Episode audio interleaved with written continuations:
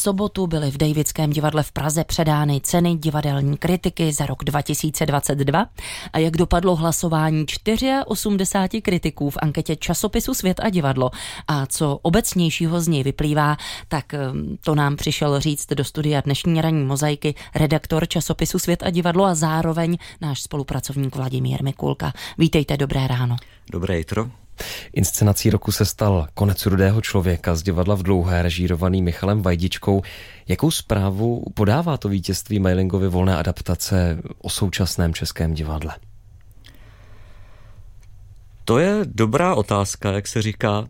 A myslím si, že to podává dvojí zprávu. I s ohledem na to, když se podíváte na i druhé místo, tak jak první místo, tak druhé místo nějakým způsobem odkazuje k situaci, řekněme, válečné, která v současné My době musíme nastala. ještě doplnit, že to druhé já to, místo já to hned je řek, Moskoviáda. Já to hned řeknu. První místo vyhrálo divadlo v dlouhé s, adapt, s adaptací takové té kruté knihy Světlany Alexejevičové Konec rudého člověka, ve kterém vlastně popisuje tu hrůzu v post, postsovětském prostoru.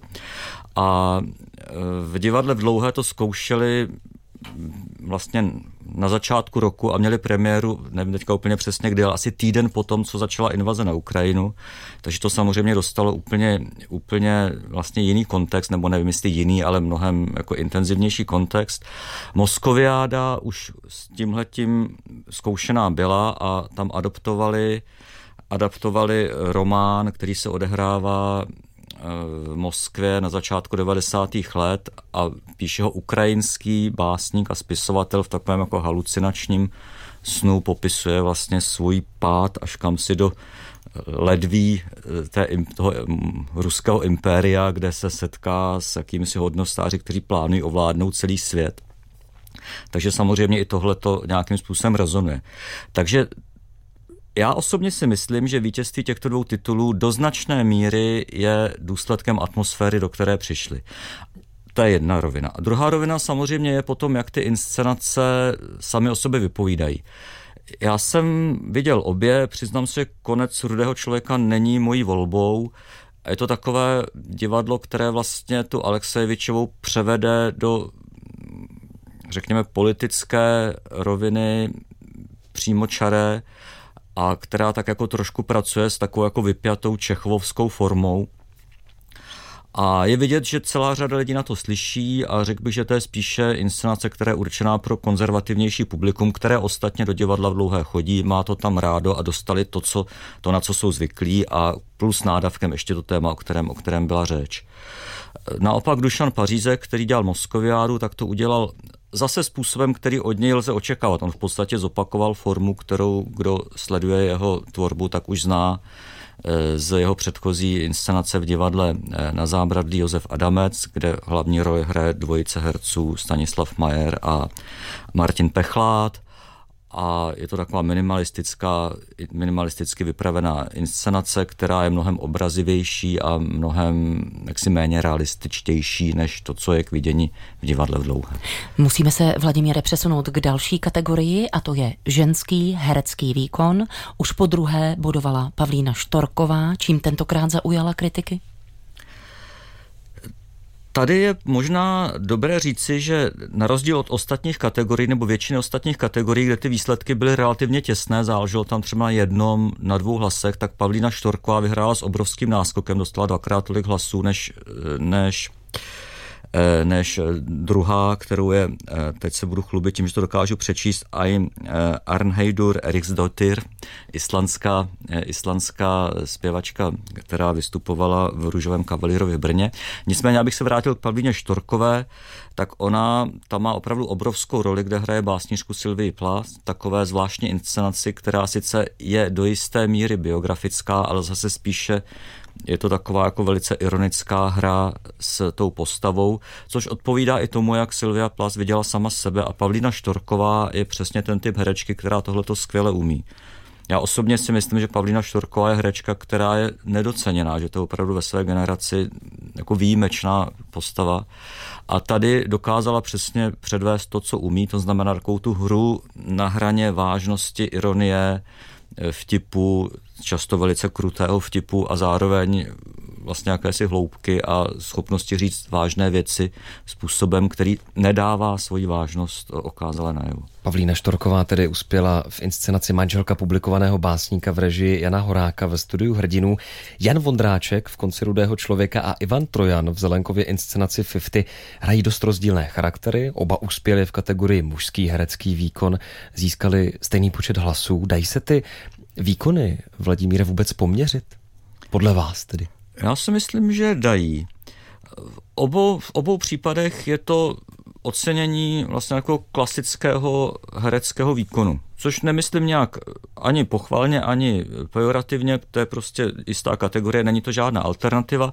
Obě hrajou jasně konturované postavy. Ivan Trojan hraje to, co od něj očekáváme. On tam vlastně nepředvede nic nečekaného, ale hraje to skvěle. Já si myslím, že e, ta postava Davida, čili takového toho stárnoucího architekta, který si jako neúplně ví rady se životem Zelenkové 50, je dobře napsaná postava v takovém tom tradičním slova smyslu a, a Ivan Trojan i v tomto duchu skvěle zahraje, tak jak on to umí s takovým tím minimalistickým podehráváním, které zároveň je velice výrazné.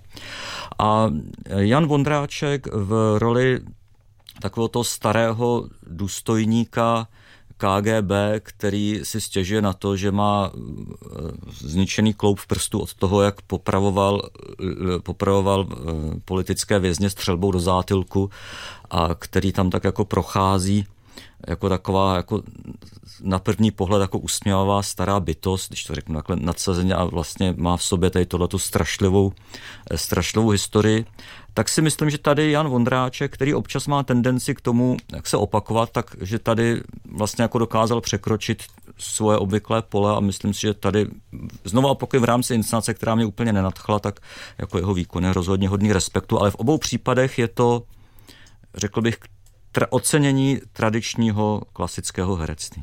Ještě poslední otázka. Divadlem roku se v konkurenci nominovaného divadla Petra Bezruče Ostrava a divadla X10 stalo Davidské divadlo. Vypadá to tedy, nebo ne, vypadá, ono to taky je. Letošní ceny ovládla Praha a činoherní inscenace. Vladimíre, kam se poděli regiony, respektive tanec nebo opera? Já myslím, že to není zase takhle úplně jednoznačné, i když byste se podívali dál, tak se tam objevuje na třetím, na třetím místě divadlo Petra Bezruče, jakožto eh, region, pak je tam divadlo na provázku, hadivadlo. Nejsou mezi těmi prvními dvěma, ale rozhodně tam, tam nechybí.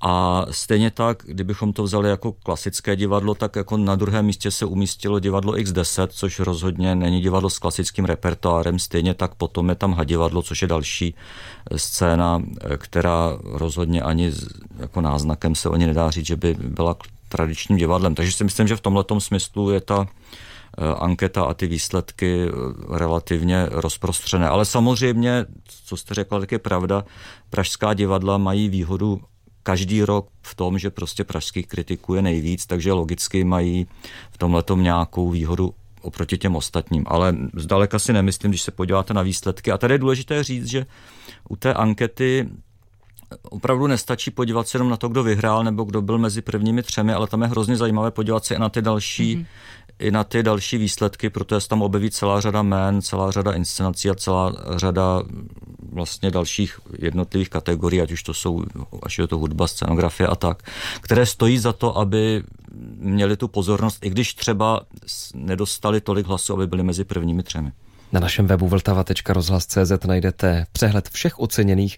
My jsme s redaktorem časopisu Svět a divadlo a naším spolupracovníkem Vladimírem Mikulkou mluvili o výsledkách ankety cena, ceny divadelní kritiky za rok 2022. Děkujeme za komentář. Krásný den. Mě bylo ctí.